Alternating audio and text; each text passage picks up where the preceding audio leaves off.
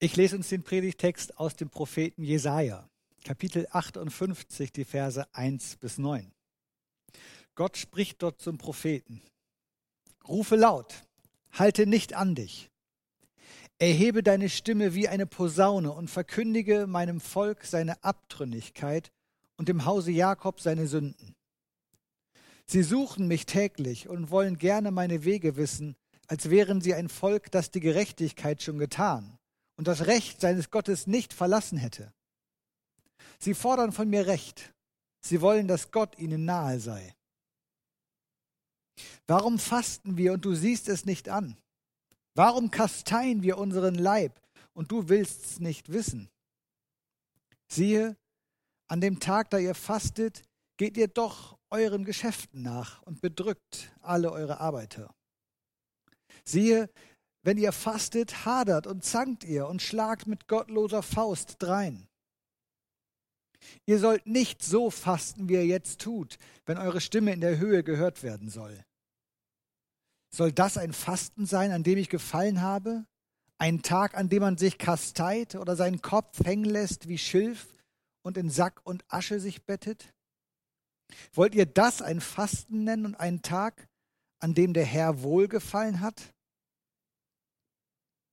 Ist nicht das ein Fasten, an dem ich gefallen habe? Lass los, die du mit Unrecht gebunden hast. Lass ledig, auf die du das Joch gelegt hast. Gib frei, die du bedrückst. Reiß jedes Joch weg.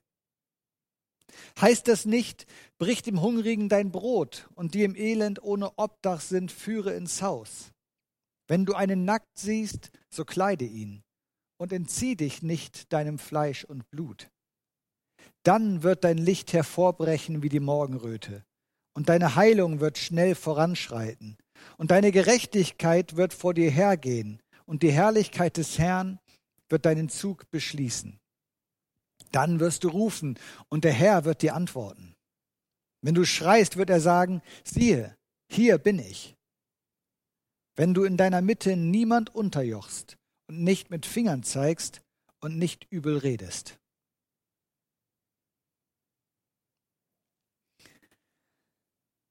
Liebe Geschwister, wer weiß, vielleicht seid ihr ja in diesem Augenblick noch gar nicht so recht darauf eingestellt gewesen.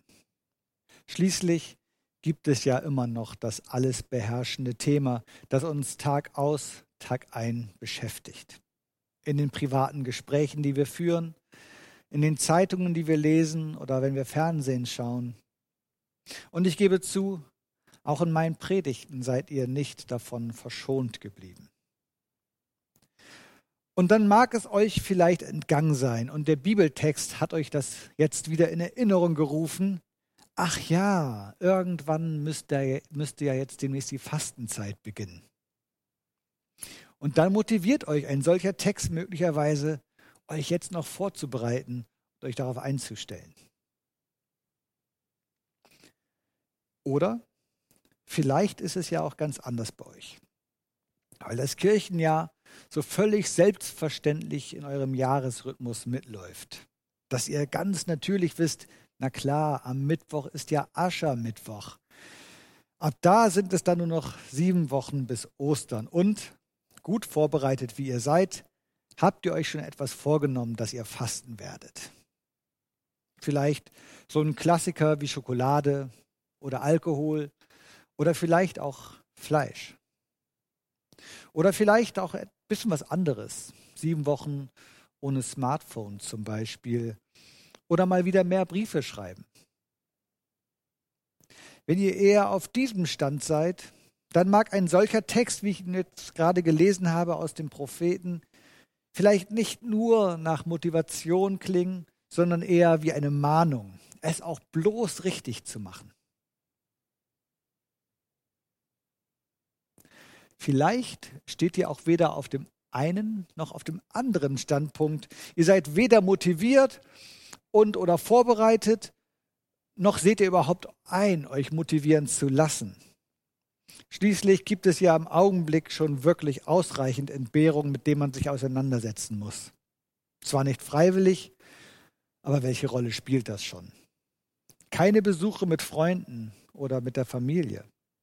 Keine Schule, kein Sport im Verein jetzt gerade, kein Gottesdienst in der Gemeinde, keine Restaurantbesuche, kaum Möglichkeiten der Freizeitgestaltung.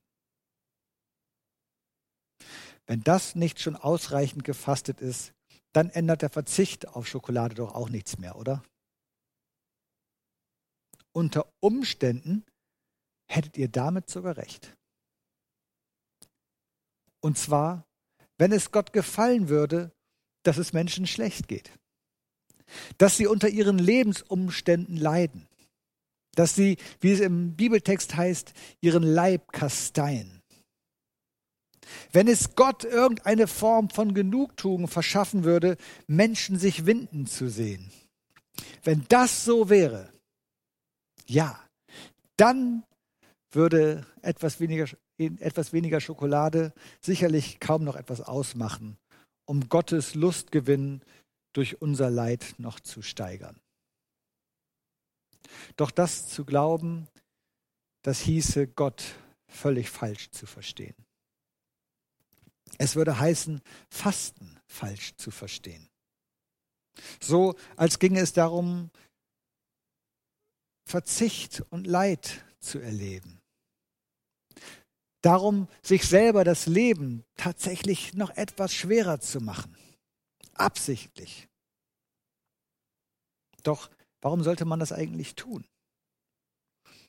Wenn Gott das wollen würde, wäre er dann nicht nur ein etwas humanerer Götze? Marduk Leid vielleicht? Immerhin schon ein Gott, der keine Menschenopfer mehr fordert, ein Fortschritt also, aber so ganz ohne Schmerz als Zeichen der Hingabe würde er dann vielleicht doch nicht auskommen? Soll das ein Fasten sein, an dem ich wohlgefallen habe, spricht Gott, ein Tag, an dem man sich kasteit oder seinen Kopf hängen lässt, wie Schilf, und in Sack und Asche sich bettet? Wollt ihr das ein Fasten nennen und einen Tag, an dem der Herr wohlgefallen hat? Diese Frage müssen sich all die gefallen lassen, die es nicht verstanden haben, die es nicht besser wissen und darum letztlich auch nicht wissen, was sie tun. Nein, das ist kein Fasten. Das ist Show. Das ist Theater. Das ist eine gelungene Aufführung der eigenen scheinbaren Frömmigkeit und angeblichen Gottesfürchtigkeit. Aber gewonnen ist damit gar nichts. Nicht für den Fastenden und auch nicht für Gott. Weder der eine noch der andere wird daran einen wirklichen Gefallen finden können. Wenn du wirklich die Nähe Gottes suchst, dann wirst du sie nicht darin finden, dich letztlich nur auf dich selber zu konzentrieren. Im Handeln, das du an dir tust oder das andere an dir sehen sollen. Das ist kein Fasten. Fasten, das ist die bewusste Abwendung von der Ich-Bezogenheit. Davon, dass es immer um mich gehen muss. Fasten ist die Annahme der Erkenntnis, dass ich nicht der Mittelpunkt des Universums bin.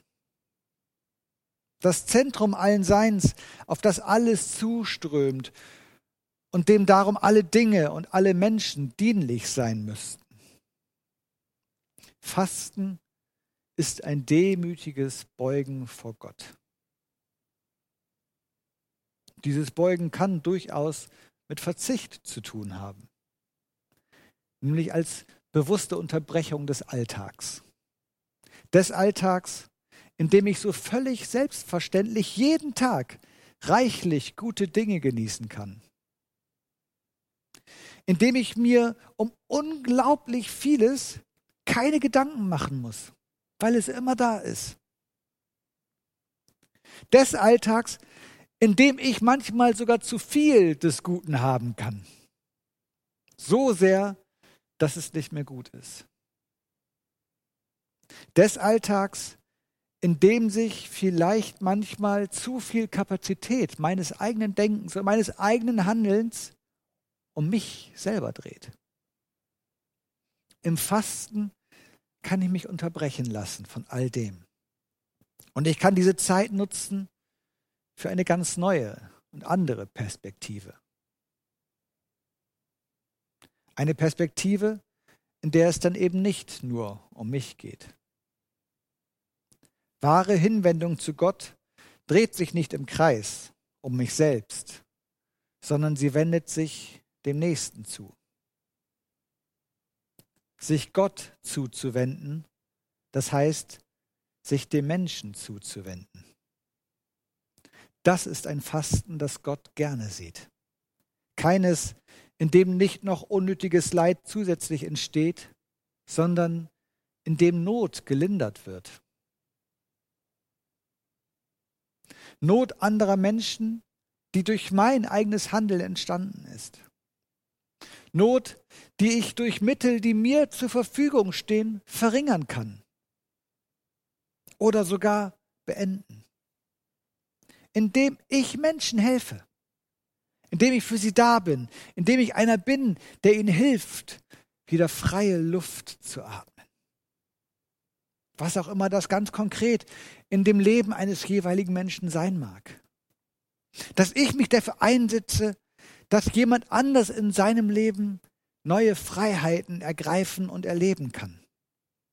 Dass jemand durch mich eine Freiheit erfährt, die vorher noch nicht da war, aber dringend benötigt wurde. Dass in diesem Leben etwas besser wird. Diese Hinwendung zu Gott kann ganz konkret heißen, mich mit meinem Hab und Gut, mit Geld für andere Menschen einzusetzen. Wahres Fasten wird kein neues Leid erschaffen, sondern vorhandenes Leid mildern. Dabei geht es nicht um mich. Dabei geht es um all die Menschen, die mich umgeben. Ob Freund oder auf nicht. Ob bekannt oder nicht.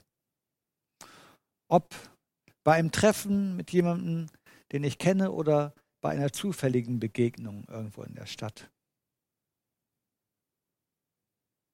Und obwohl nicht ich das Zentrum dieses Fastens bin, nicht das Ziel und es nicht aus Eigennutz tue, wird es den, der sich in dieser Weise demütig unter Gott beugt und dabei den Menschen anschaut, nicht unverändert lassen.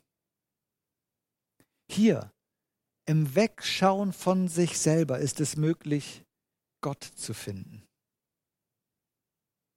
Das, was nicht gelingen kann, wo nur das Streben nach Eigennutz und dem eigenen Vorteil das Tun und das Handeln bestimmt, das finde ich dann ausgerechnet dort, wo ich nicht mehr versuche, daran festzuhalten wo ich es loslasse, wo ich nicht mehr nach dem Besten für mich suche, sondern nach dem Besten für andere. Um das zu glauben, muss man es wohl erleben. Und ich gebe zu, das klingt merkwürdig. Vielleicht braucht es tatsächlich auch ein paar Wochen, bis das gelingen kann. Und deswegen ist es gut, dass die Fastenzeit nicht allzu kurz ist. Bis Ostern ist noch etwas Zeit. Und wer weiß, vielleicht wirst du in dieser Zeit genau das erleben können. Dass du Gott reden hörst. Dass in deiner Hinwendung zum anderen, in deinem Leben für andere Menschen, in dem Dienst, den du tust, das Reden Gottes hört, der dir sagt, hier bin ich.